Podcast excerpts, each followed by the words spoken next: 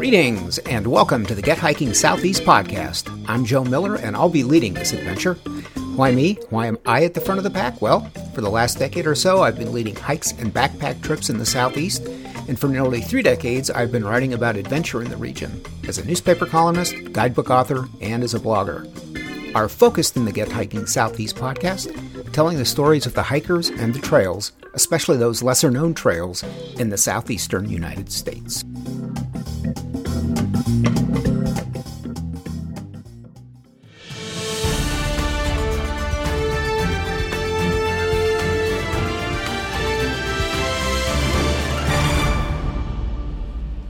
And now the news. We open with bear news, specifically news of where bears currently are especially active in the southeast. One spot, the Joyce Kilmer Slick Rock Wilderness of the Nantahala National Forest in far western North Carolina. Bear encounters there have led the National Forest Service to advise hikers to be especially careful on the following trails Hale Lead, Stratton Bald, Hangover Lead, and Hangover. This would appear to include the popular naked ground camping area, which is in the midst of these trails. While there have been no injuries reported, bears have been stealing food and backpacks. There's no mention of bear canisters being required, but it does seem like a good idea if you plan to backpack in the area. In the Cherokee National Forest in Tennessee, camping has been banned on the Appalachian Trail between Double Spring Shelter and the intersection with Backbone Rockside Trail. That's miles 451 through 464. This is due to multiple reports of aggressive bear activity and evidence of bears entering campsites and taking food. The McQueen's Knob Shelter and Abingdon Gap Shelter are both closed until further notice. Through hiking on the trail is still allowed. To avoid bear attacks, the National Forest Service recommends the following If you have a dog on a leash, keep it on a leash in areas where bears are reported. If you notice a bear nearby, pack your food and trash immediately and skedaddle ASAP. If a bear approaches, move away slowly. Do not run. If necessary, attempt to scare the bear away with loud shouts by banging pans together or throwing rocks and sticks at it. If you are attacked by a black bear, try to fight back using any object available. Act aggressively and intimidate the bear by yelling and waving your arms. Playing dead is not appropriate. For more information on black bears and how to deal with them, the Forest Service has a Know Before You Go fact sheet on dealing with black bears. We'll include the link to that fact sheet in our show notes. Also, something to keep in mind while the smell of human urine repels some critters, rabbits, deer, groundhogs, and skunks to name a few, it does not repel bears.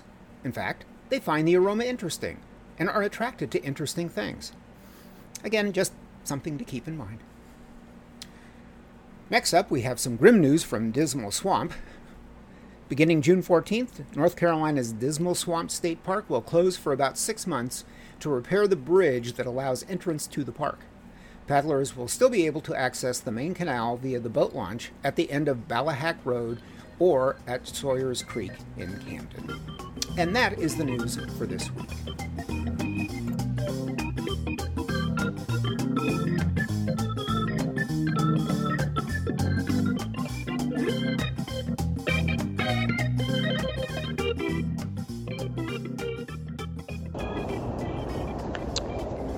So there was a little break in the uh, foliage along the trail. I walked down to the water and now I'm having a stare down with two alligators. They're they're a ways offshore. They're probably uh, 30 feet. And at first they were perpendicular to me. Now, suddenly, I've noticed that they're facing me.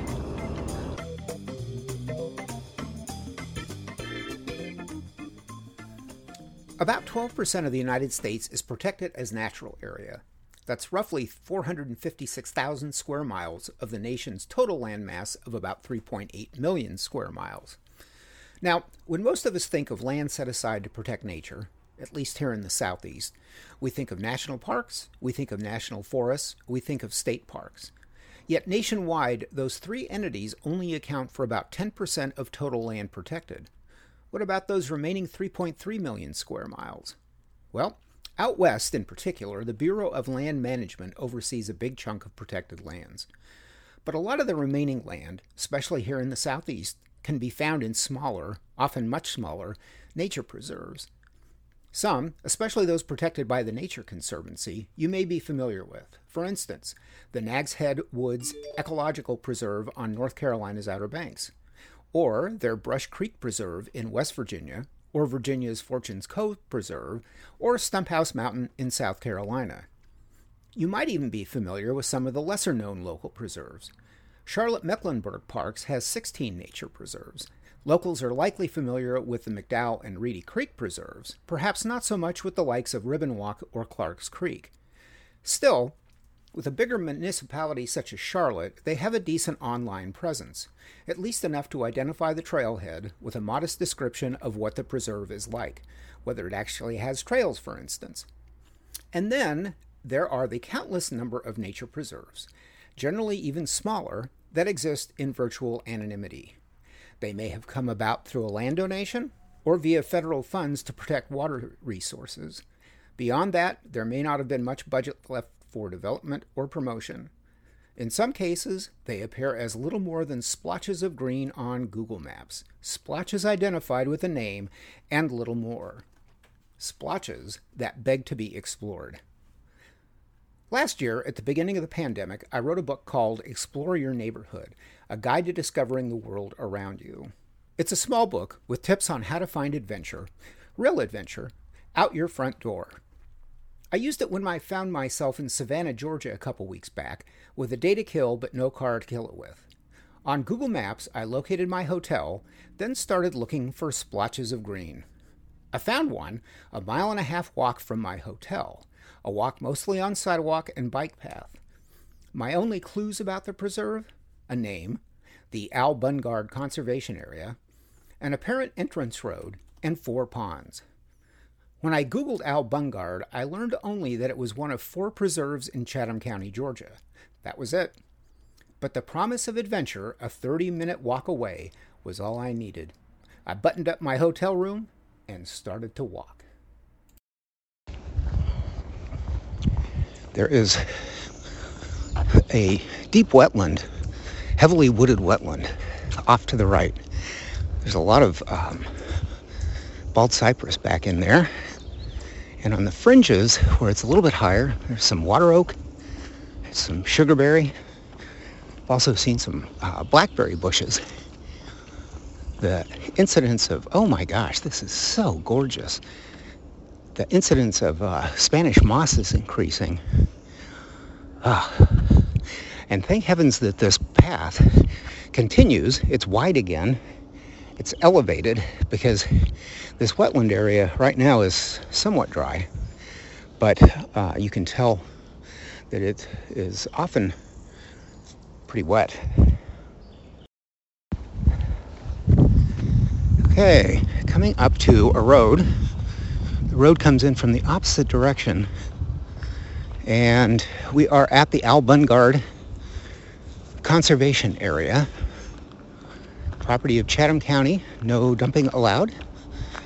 Chatham County uh, Wetlands Mitigation Site, protected natural area, no trespassing. And I'm trust, I trust they mean no trespassing through this, um, through the clear cut Oh, you could, geez, you can see I-95. I'll bet it's less than a mile, mile and a half. No idea it was there. So dense back in here. Park hours, 8 a.m. to 5 p.m. Dogs must be on leash. So now we are officially entering the preserve. Alrighty. Been on gravel road into the park for about I don't know, half a mile maybe, and now it's coming to a cul-de-sac that looks like there's a gate. There's a parked SUV. I'm guessing this might be where the trail starts. I guess there's trail. There was so little information on the website. Uh, looks like the road does continue. Veers off to the left. Trailhead marker off to the right. Okay, so yeah, there is a trailhead. And then off to the left, the road uh, looks like it um, does a big circle. A sign that says no swimming. There is a, oh, it's a lake. I was going to call it a pond, but no, no swimming. And I can't, I can't read the sign from here, but I can make out that there is the drawing of an alligator. So that's always a good no swimming deterrent. I think even if they did that up in Alaska, in places they didn't want you to swim, that um, it would be effective. All right, well, there's a trail. No information about the trail. There's no kiosks here.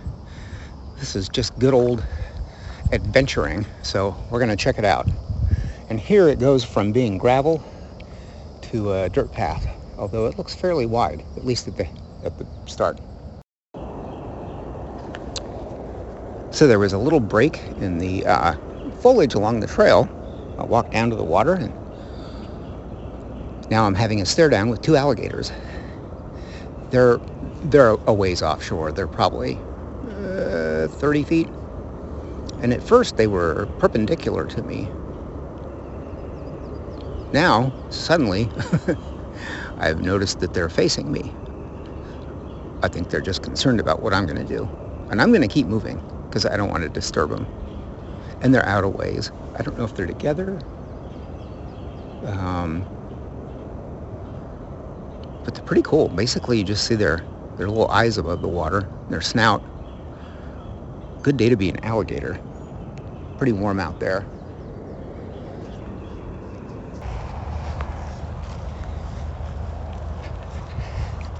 This alligators reminded me of the first time I ever saw alligators in the wild. It was on a ranger-led paddle trip on Mill Creek in the Alligator River National Wildlife Preserve and there were, I don't know, maybe 10 of us in kayaks on this trip. And we'd been on the water for about 20 minutes, and Mill Creek is pretty wide. We were in the middle. And somebody said, how come we don't see any alligators? It's the Alligator River Wildlife, National Wildlife Refuge. And the ranger said, uh, come on over here Let's paddle up, raft up. We're going to drift over to the left here, but not too far. And I want you just to sit and to watch that, the water on the far side. Watch those logs. So we rafted up and we started watching the logs. And after about a minute, minute and a half, one of the logs blinked. and somebody went, and then another one blinked. And pretty soon, we had counted about 20 blinking logs. So, you think it's a log? Check it out. See if it blinks. If it blinks, it's not a log. Okay, passed over a wooden bridge that briefly went out over the water. Didn't really help with seeing any alligators, but it was it was cool. And just past a small picnic shelter, a couple of tables, give you a little bit of relief, at least from the uh, um, a little bit of relief from the sun. Thought I saw a log, and indeed, it is a log. So when you first come in and the road splits, it splits into two main directions. I just came back from looping the lake uh, on the split that goes to the right. The split to the left appears to go maybe around another part of the same lake um, maybe where the bridge crossed, there is also, um, off to the far left here, there is another picnic shelter. It's a ways in, and it looks like they're trying to keep you from getting there because there is uh, debris it's piled up. There is a kiosk with no information on it. And yeah, it's truly, truly a wild area with access, but not a lot of information. So the preserve is a great example of saving some space, making it accessible, but not getting um, over concerned with the bells and whistles that will bring in people who may not have the keen appreciation for a spot like this. Maybe you're just looking to have a picnic. Um, you could do that here, but there are probably better places. But if you want to have a wild experience um, without the prospect of getting lost, or at least too lost, these nature preserves are perfect. Perfect indeed, because often these found adventures, these adventures you discover when you had little expectation of finding one, can be among the best. You don't need a lot of space to have a great adventure. I'm guessing the Al Bungard Conservation Area is, what, maybe 100 acres? And it needn't be an all day affair. I spent maybe an hour and a half there. But it gave me the chance to stare down a couple of alligators, to go mano a gator, as it were, something that I just can't do in the Piedmont. I won't soon forget my visit with Al Bungard, an unlikely escape located just off I 95 near Savannah's Airport Hotel Alley. To help you find similar adventures in your neighborhood or the neighborhood where you happen to find yourself, remember that Google Maps is your friend. We'll also include a link to Explore Your Neighborhood, a guide to discovering the world immediately around you, in our show notes. That's our show for this week. I hope you liked it and that you'll be back. In the meantime, a reminder that the Get Hiking Southeast podcast is a part of the Get Hiking and Get Backpacking universe, where instead of just telling you about great places to go, we take you there. Coming up, we have, in June, this month, we have our first big trip of the season, a four day, three night, 35 mile trip, the vaunted Virginia Triple Crown.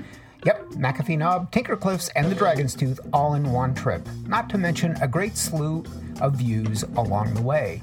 This trip is June 24th through the 27th and includes a training component for those who worry they aren't in shape for a 35 mile trip that gains more than 8,500 vertical feet.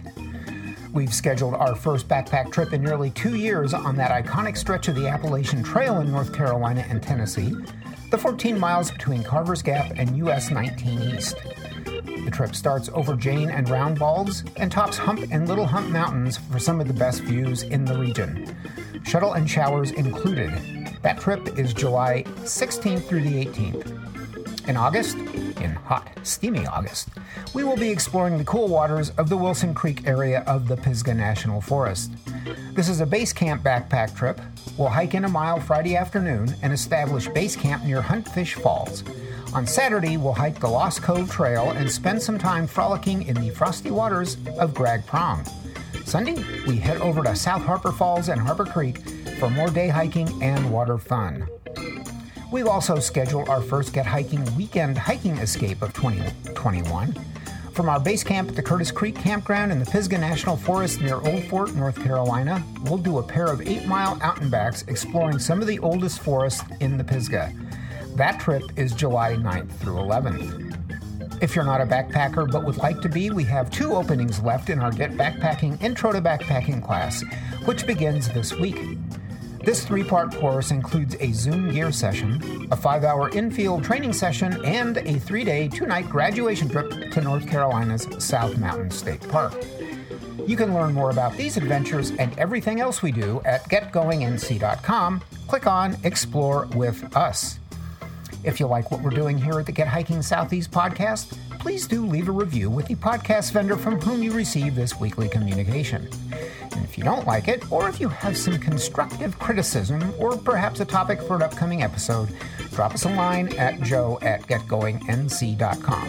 That's joe at getgoingnc.com. Until we meet again, get out and explore.